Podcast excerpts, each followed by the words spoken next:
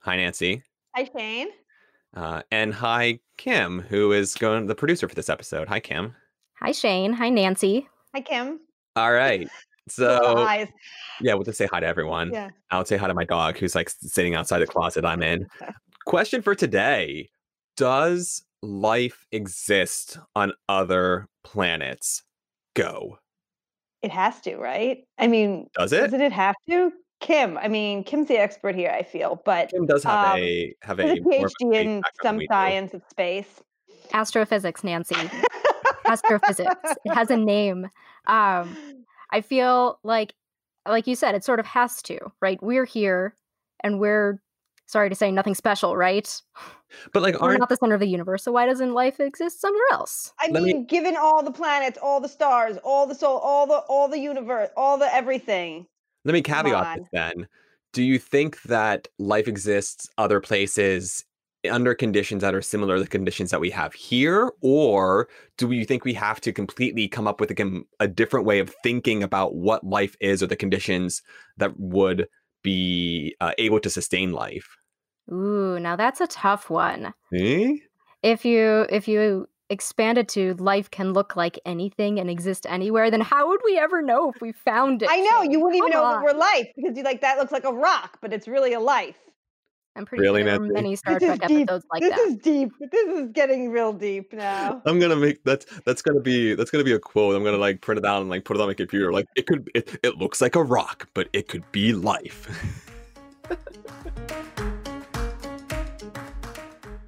Welcome to the American Geophysical Union's podcast about the scientists and the methods behind the science. These are the stories you won't read in the manuscript or hear in a lecture. I'm Shane Hanlon, And I'm Nancy Bompey. and this is Third Pod from the Sun.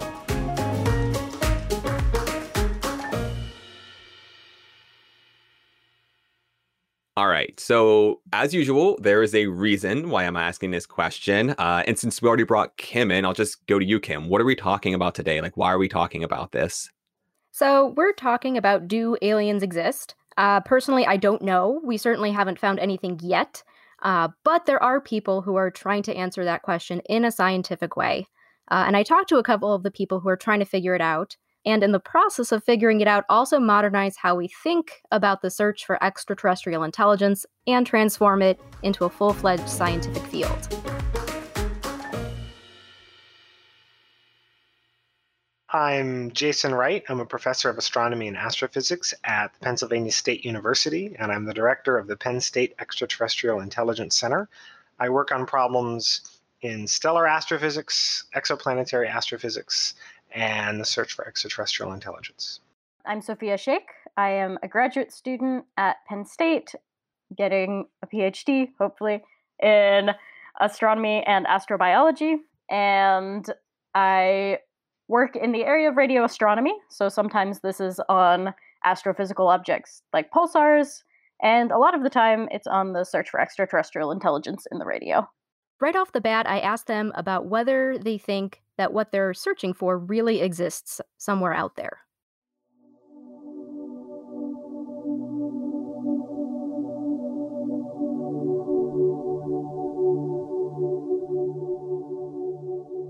Think I'm going to butcher the quote, but the only test of in- extraterrestrial intelligence is an empirical one. Something along those lines. That's it. And people seem really sure that if they are out there, there's no way they're going to do anything that we would detect. And, you know, that's an opinion, that's a prior, you know, could be right, could be wrong, but people, some people really feel very emphatically that they are out there and we'll find them, or they are out there and we can't find them, or they aren't out there. And, you know, I'm a scientist and I like data. And so for all those people out there who are saying there's nothing out there to find, you sh- you're wasting your time, well, then I'll put some pretty good upper limits on that. Jason, I think when most people think of the search for extraterrestrial intelligence or SETI, I think they picture, you know, Area 51 or Little Green Men or Jodie Foster with the headphones up to her ear in contact. That's obviously not what you do. That's not how SETI is done. But what is what does SETI look like in the 21st century? Yeah, what does SETI look like? Um, so there's a lot of ways that one can look for extraterrestrial intelligence. Um, the most common is not too far from Jodie Foster with the headphones.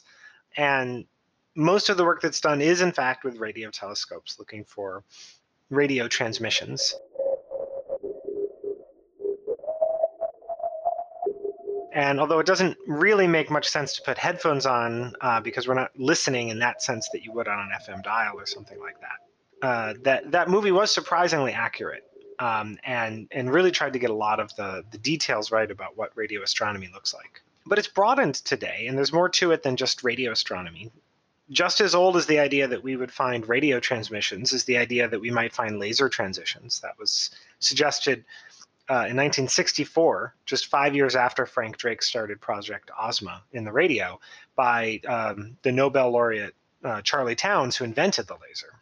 And that looks a lot more like normal optical astronomy that that people are familiar with, uh, with you know optical telescopes and, and a camera on the back looking for laser flashes or something like that. Um, but then the rest of it, we are generally looking at uh, archival data. We're not putting a custom instrument on a telescope and doing a brand new observation with that, we're looking at maybe data from the WISE uh, space telescope and all of the archives that it produced, or we're looking at data from the digitization of old photographic plates. And so, like a lot of science today, um, it's sitting in front of a computer and writing computer programs and getting mad at those computer programs because they're not doing what you think they should, to look through huge amounts of data and uh, look for whatever it is you're looking for.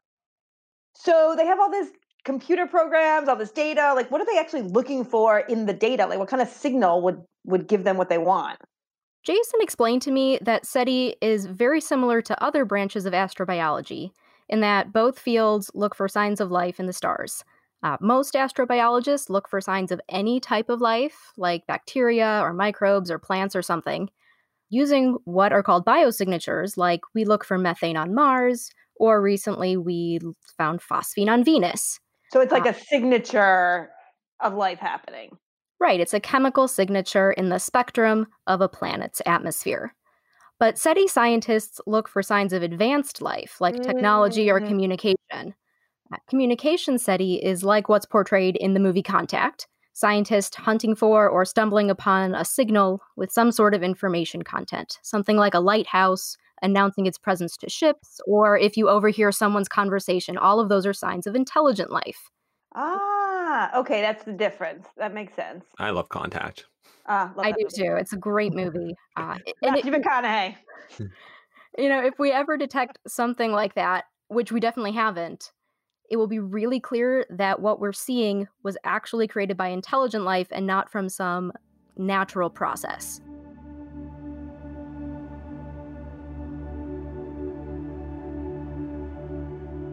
Some types of communication SETI, like radio communications for example, might also mean that there's technology involved. That makes it also part of Jason's domain, which is looking for technosignatures. And this is sometimes called artifact SETI or Dysonian SETI after Freeman Dyson, where we're just looking for evidence of technology. So you could imagine if you were a member of an ant hill in the Serengeti and you want to know if there are intelligent you know species out there on the planet if you could somehow build a radio receiver and pick up a radio station then there it is you're done. There's clearly a radio transmitter. But if what you're looking for is something more subtle like the the the, the clouds behind aircraft going overhead well are those natural clouds or are those really the trails contrails from behind a plane? Or maybe you detect the presence of cfcs or artificial chemistry in the atmosphere and now you're having debates well, does that really mean someone out there is making CFCs or could those be natural? And so the nice thing about this approach is that you don't have to assume they're trying to get your attention. You don't have to assume you know how they'll try to communicate. The downside is that even when you find it, you're not sure you've found life. And so one side I think is more likely to succeed because it looks for a broader class of signal, but the other, the communication SETI, uh, is more valuable because that's the only way you'll really know you found it because otherwise there might be some sort of false positive, there might be some sort of non biotic way for that signal to come about that we just may not know about yet. Right. It's very similar to the search for biosignatures in the rest of astrobiology. That if you see methane on Mars, Um, that would be really interesting, and that's the sort of thing life would do. On the other hand, you can imagine all of these other processes that might produce methane abiotically, and so you're not necessarily sure you found it. And then I suppose to complete the analogy, if you actually found the mold growing on the rock underground, that would just clinch it, and now you're sure that you found life. I have to uh, sidebar here. In between recording this, uh, Kim and I didn't know if Matthew McConaughey was in fact in contact, so we had to do some quick googling. And kudos to you, Nancy. Um, it turns out he is. And if you actually look at, I just looked this up. His picture, it's him um, and um, Jodie Foster, but he's on like the picture of Contact, and I had no idea. Thank you. Thank you. uh, so, so, so, but getting getting back to the episode, I'm I'm interested in. There are so many different ways of looking for alien life, and I feel like this is such a popular thing, at least in our popular culture and in kind of like the non-science public. It seems strange to me that SETI has kind of stayed on the fringes of science, or at least not taken as seriously as I might expect. You're absolutely right, Shane. I mean, SETI has been around for decades, going back way earlier than people like Freeman Dyson and Carl Sagan and Jill Tarter, who, point in fact, is a real life scientist that Jodie Foster portrayed in the movie Contact. Yeah, cool. Uh, but for a long time, SETI wasn't actually supported by a sci- as a scientific field by NASA or other funding agencies because of congressional pushback. It's politics. So, only a handful in, of people in the US have been working on SETI during the 80s and the 90s and the early 2000s, and only at a few private research centers like the SETI Institute in California. But that has been changing recently, uh, for example, with the establishment of the Penn State Extraterrestrial Intelligence Center, and there was a, a uh, recently a NASA sponsored workshop on technosignatures. There's even been a recent success actually at the University of Rochester.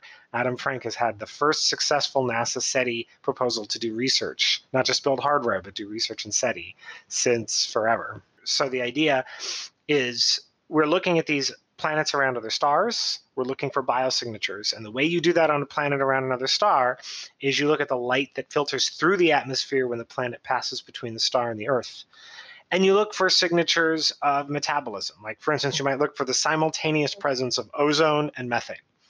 Because on Earth, those only coexist in the atmosphere because we have both plants and animals doing metabolism and, and all of that. Um, so that would be a biosignature. Upcoming telescopes like NASA's James Webb and Europe's Ariel telescopes will be looking for those kinds of biosignatures in the atmospheres of extrasolar planets. But what if we look at one of these spectra of these exoplanets and there's something we don't recognize at all. It's not carbon, it's not oxygen. What if it's like a chlorofluorocarbon?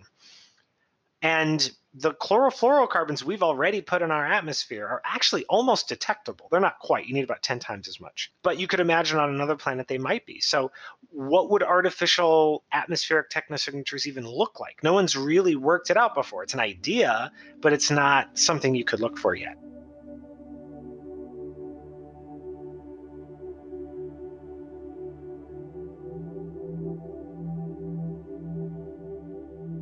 As this sort of new era of SETI research is gaining speed, what role do you see the PSETI Center playing?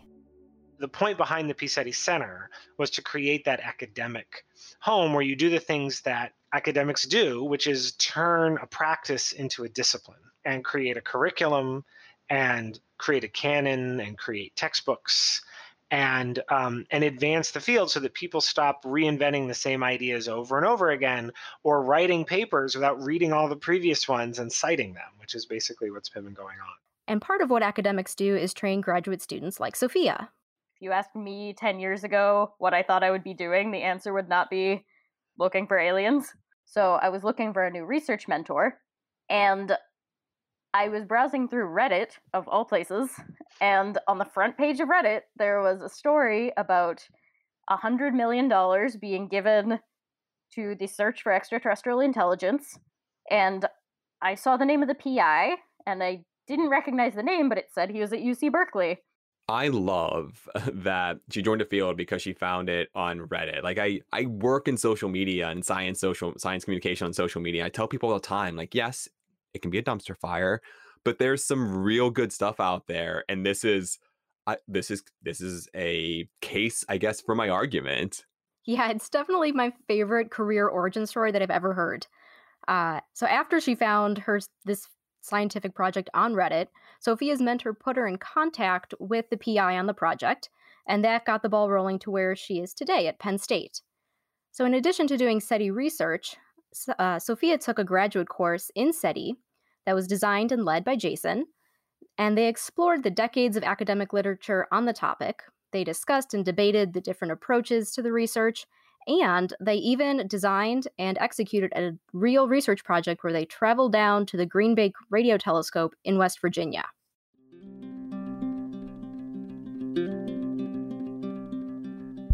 When we started the project um, at the beginning of the course, about half of the students taking the class decided that that was what they wanted to focus on. So we started with the constraint of we get the 100 meter Green Bank telescope for about six hours. What are we going to do with it that is related to SETI? Um, so it was very open ended to start, and I was not part of the group who designed the observing plan, so I will give credit where it's due. Um, there were other students who came up with this idea. But in the end, the idea was to look at about a dozen stars with known planets around them, and specifically planets that transited their stars as viewed from Earth. So we knew they were there because we've seen the planets transit before. And we wanted to look for radio signals coming from those planets at the time when they were in transit. So this is kind of a special time or a special geometry because the Earth and the planet and the planet's star are all aligned. So the idea is that maybe that's a better than average time. If you're going to send a signal, it might be a good idea to pick a time that everyone could figure out. So that was kind of the philosophy behind the search. And uh, that idea of like trying to find a special time that might be more likely is uh, actually an idea in game theory called a Schelling point. SETI is very interdisciplinary, and people had talked about this and given it a bunch of different names in the SETI literature, but it turns out they'd been talking about it in a different field for decades, so oops. But kind of one everyday example of a Schelling point is if you were going to meet up with your friend, but you forgot to specify what time you were meeting up, maybe you would say, well, we're probably going to meet up on the hour or we're probably going to meet up at noon. It would be weird for your friend to be like, "Wow, I expected you to meet me at 9:53 and you didn't meet me." There are certain times that are more important or more obvious. And so we're basically applying that same logic to times that are more important or more obvious for signal sending in an astrobiological sense. So, aside from looking for radio signals from exoplanets and wandering interstellar objects like Oumuamua, or looking for heat given off by Dyson spheres. What other ideas are SETI scientists hoping to explore in the future? I don't know. Sometimes I like to say that the technosignature we'll find first is probably going to turn out to be one that we haven't even thought of yet. and we might stumble across it by accident.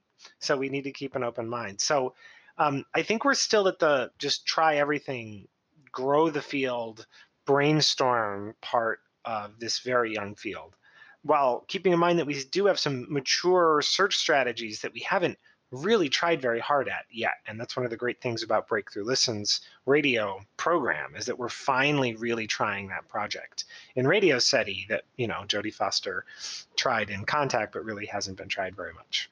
I also have been thinking about gravitational wave SETI a bit recently. Um, specifically, if you have a very large linearly accelerating mass, aka a spaceship, what kind of gravitational wave signature would that leave? Is it something that we could detect with either current instruments or upcoming instruments? So that's been an adventure of a project. Uh, and I think something that I want to move into that I don't actually have on my plate right now is thinking more about anomaly detection in large data sets. Big data is kind of our like buzzword right now in astronomy, um, as as in every field, I guess, right now. But especially with kind of really large upcoming survey missions and even current missions like TESS, where you're getting a ton of data coming in that are not explicitly or even implicitly, most people would not think about them for the purposes of SETI. But if we were to find something that we couldn't explain by known astrophysical phenomena in that data set, that would be interesting. It doesn't necessarily have to be aliens, right? And in fact, in It's Never Aliens is a uh, common tweet that I stand by.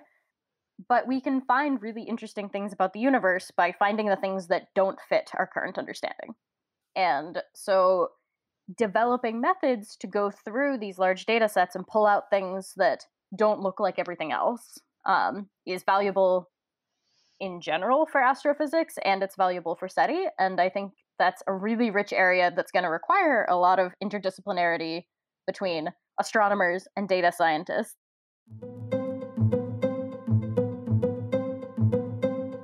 But you can't have a field where everyone is a senior or emeritus professor, you need to have people at every career stage, uh, or the field isn't going to continue. You need to have these ideas continue to trickle down to people who are moving who are moving into the field but are also moving between different fields interdisciplinarily or who are fluent in say data science and computation.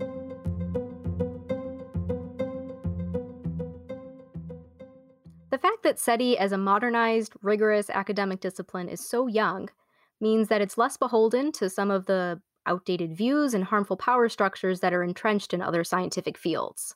Yeah, I mean, I really love this. I mean, especially right now when so many scientific fields, institutions are trying to figure out how to kind of either change or reform themselves to be more inclusive and you know to reach out for example to the computer sciences or the social sciences and to be interdisciplinary and bring more folks from not only different fields from different backgrounds and different socioeconomic backgrounds. It's it's really great to see a discipline that basically is doing this from the beginning rather than having to go back and kind of fix the way they started I like that perspective that it's a young field, which means we get to decide what it's going to look like in every way. And that includes who practices it and how we interact with each other, uh, in addition to which parts of it we pursue.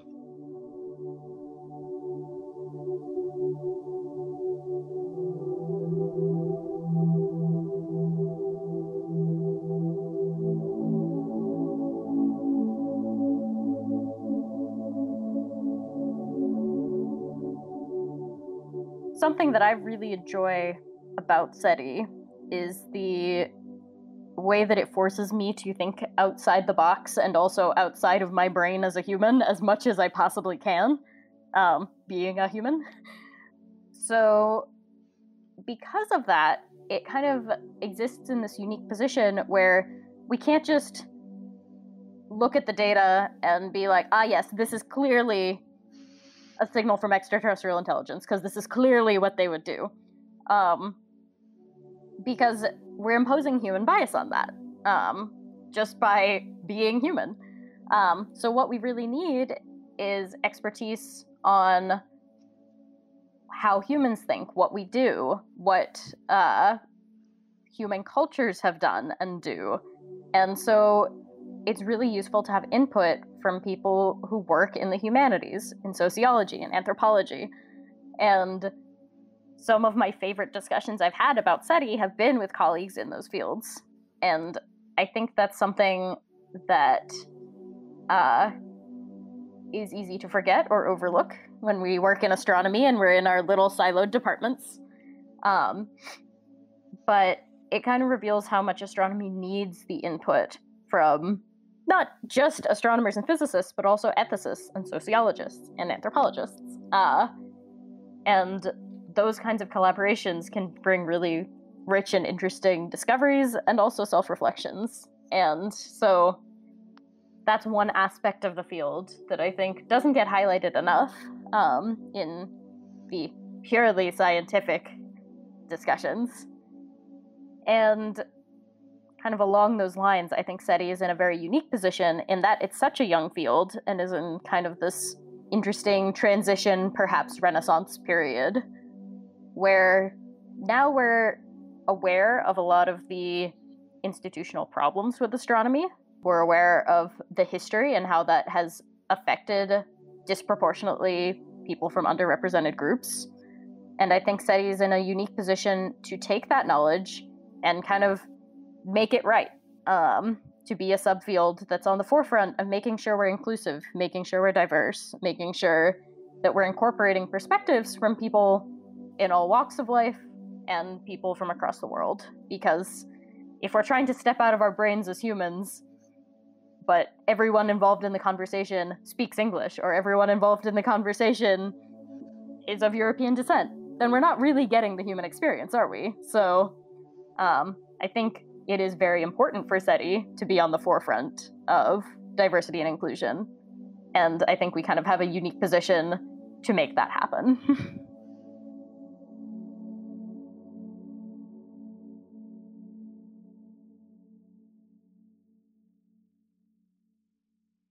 That's so well said. And, you know, I think that this is a lesson that applies not only to SETI as it's building its its practice and its discipline, but also that applies to so many other scientific fields and really all of science as we're looking towards what's to come. Yeah, so true, so true. I mean, we have to tackle these big challenges. We need, you know, to be as diverse and inclusive as as as possible. Yeah, totally agree. All right, folks. Well, that is all from Third Pod from the Sun. Thanks so much to Kim for bringing us this story and to Jason and Sophia for sharing their work with us. This podcast was produced by Kim and mixed by Kayla Surrey. We would love to hear your thoughts. Please rate and review us on Apple Podcasts. And you can find new uh, podcast episodes wherever you get your podcasts or always at thirdpodfromthesun.com. Thanks all, and we'll see you next time.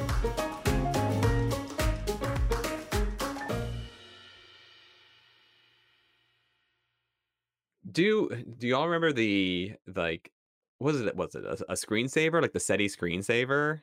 Totally. Yeah, it's called SETI at Home. SETI at home. What were they? Yes. uh, And they were just. It was essentially like sharing processing power, right? Right. There's just like troves and troves of data that there just aren't enough scientists in the world to go through or computer power like at any one research institute. And so if you installed this screensaver, it would sort of hijack a tiny portion of your computer processor to help go through the data.